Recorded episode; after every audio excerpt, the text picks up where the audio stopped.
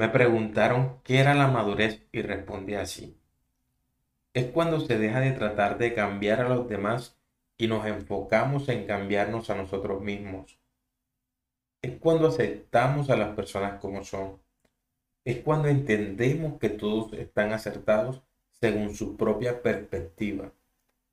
Es cuando se aprende a dejar ir.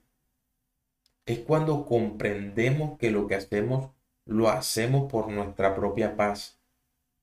Es cuando uno deja de demostrarle al mundo lo inteligente que es.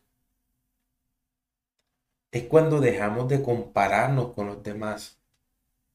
Es cuando se está en paz con uno mismo. La madurez es cuando somos capaces de, de distinguir entre la necesidad y el querer y somos capaces de dejar ir ese querer. Es cuando aceptamos la realidad de nuestras vidas y circunstancias para después llevarlas a otro nivel. Y por último, pero no menos importante, es cuando dejamos de anexar la felicidad a cosas materiales.